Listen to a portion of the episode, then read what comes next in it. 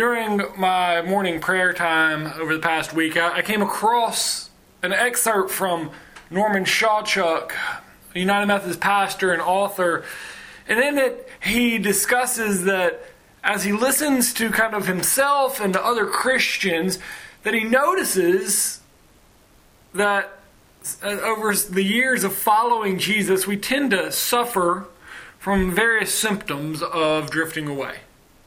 He goes on and addresses that when we're young in the faith, we, we have this vibrancy and we're eager to give sacrificially of our time and resources to alleviate the pain and suffering of those in need and of the poor.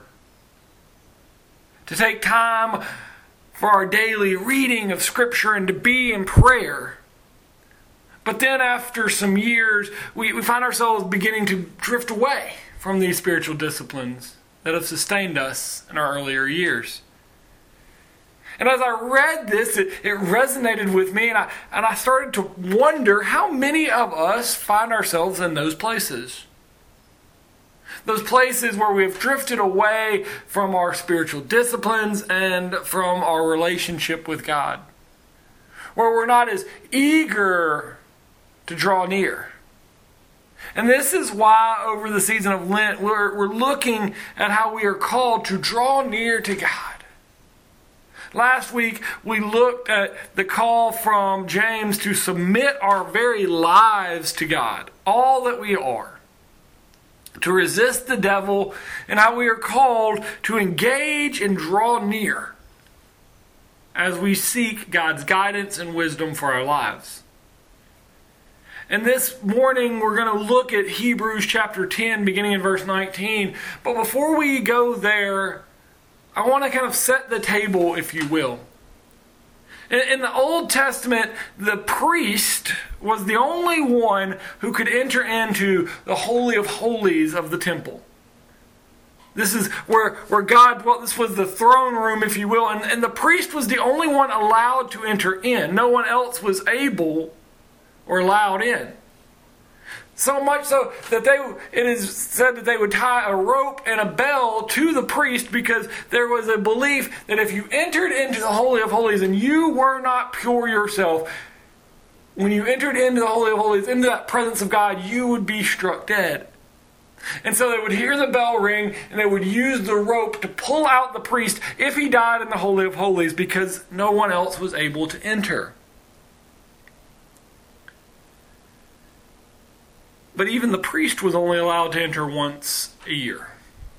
On the Day of Atonement, or in modern times what we call Yom Kippur.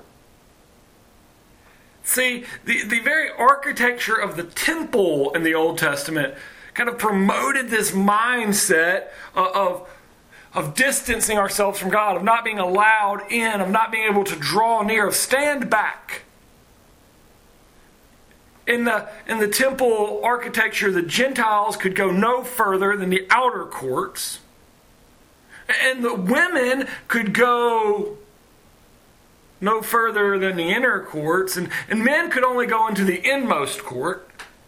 But as we've mentioned only the priest could enter the holy of holies.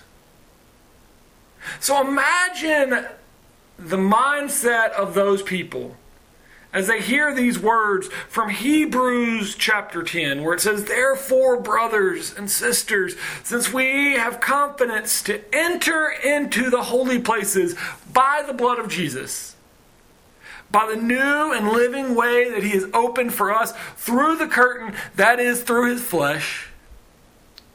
And since we have a great priest over the house of God, let us draw near with a true heart in full assurance of faith, with our hearts sprinkled clean from an evil conscience and our bodies washed with pure water.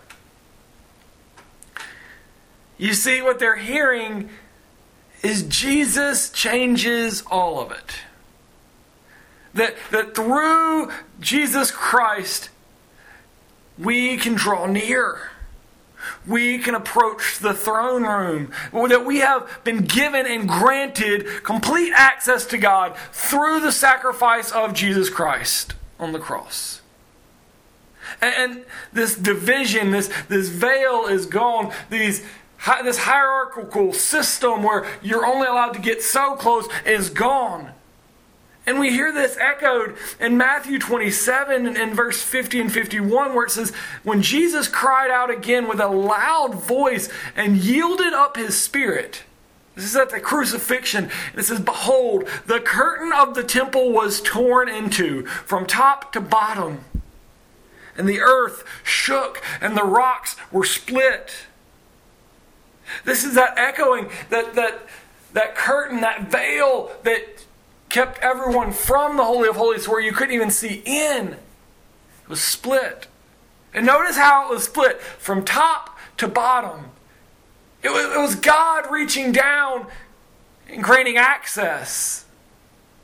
God was the one that tore the veil and said, Draw near to me, enter in to my kingdom.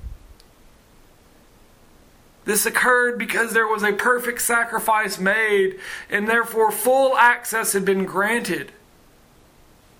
For years upon years, the law had excluded non Jews and women and those of the society that were deemed less than, that they were not allowed to enter in. But Jesus came and granted access to and for all persons. No matter what society may say for them, Christ is saying, draw near. All are welcome, all are valued. In the Old Testament times, during the Day of Atonement, they would bring two goats to the temple. One was as a sacrifice, and the other the priest would lay hands on as a symbol of placing our sin upon the, that goat. And then they would release the goat from the temple to run into the wilderness. And it was a symbolic way of saying we have been released from our sin, that our sin has been cast out. This is where we get the term scapegoat from. That we, we placed it on someone else and we let it go. And, and through the sacrifice of Jesus Christ, there is no more need for these sacrificial goats because the perfect sacrifice has been made. Christ has taken our sin and cast it as far as the east is from the west, so Scripture proclaims. For lack of a better terminology, Christ has become our scapegoat. The one that removes our sin through grace that we may have full access to God. That we no longer have to come seeking a priest or someone to do the work for us, but we are allowed to enter into relationship with God because God desires this relationship. And as we remember the, the fact that the, when the priests were having to enter into the temple in the Old Testament, they had the rope and the bell, it was because if they were not pure, they would die, as we hear in Romans 6:23, because the wage of sin is death, but the free gift of God is eternal life in Christ Jesus our Lord. You see, through Jesus Christ, we are forgiven. We are granted eternal life. Access has been granted to enter in to the throne room of God and to dwell with God, to live with God, and to be present This Hebrews text points us to the attitude with which we should approach God. Uh, this attitude where it says, Let us draw near with a true heart and full assurance of faith, with our, our hearts sprinkled clean from an evil conscience and our bodies washed with pure water. This sprinkling was part of the sacrificial atonement during the days of Yom Kippur and the Day of Atonement, where they would sprinkle the blood. And it is saying that through the blood of Christ, we may enter in to the throne room. We may draw near to God with full assurance of faith knowing that God, that Christ has paid our for our sins. Christ has, has given all that was needed to be given that we may enter in and that we may have relationship with and this being washed with the pure water the living water that we may enter into true life but we come with a true and pure heart with sincerity bringing all that we have and all that we are. It's that genuine desire to be honest and transparent and vulnerable with God and with ourselves, which is terrifying for many of us. We don't want to, to be transparent. Even when we come and confess our sins to God, we do something along these lines where we go, God, you know what I've done. Because we don't want to say it.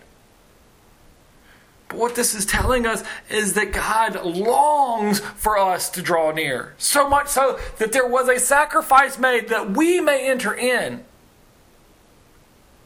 Be vulnerable and transparent with our Lord, our God, and our Creator.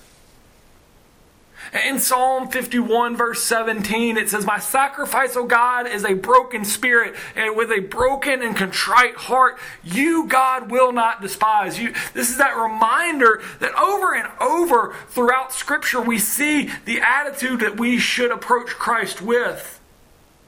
In Scripture, we hear uh, of Christ getting upset and mad and flipping tables and all these things, but the times that God or that Jesus gets mad, is when those people think that they are better than they are. When those people put themselves on a pedestal or they step on and over others. When they don't come with humility, honesty, transparency, they don't come vulnerable but over and over through Scripture, we hear Christ entering into relationship with the prostitute and the lepers and the tax collectors and the sinners and those that society has deemed unclean. And why is it? Because they come with a, cons- with a sincere and a contrite heart. They come knowing that they're not worthy, but through Jesus Christ, they are given access. That, that Christ has paid for their atonement. That Christ has paid for their forgiveness. That Christ has paid the price that they could not pay. Because Jesus, we are given the ability to draw near with all of our stuff and our sin and our the, the lives that we have lived to enter into his courts and lay it all at his feet with pure vulnerable, honest, and transparent hearts. Saying, God, I'm not good enough, but through the sacrifice of Jesus Christ, I am given access to you.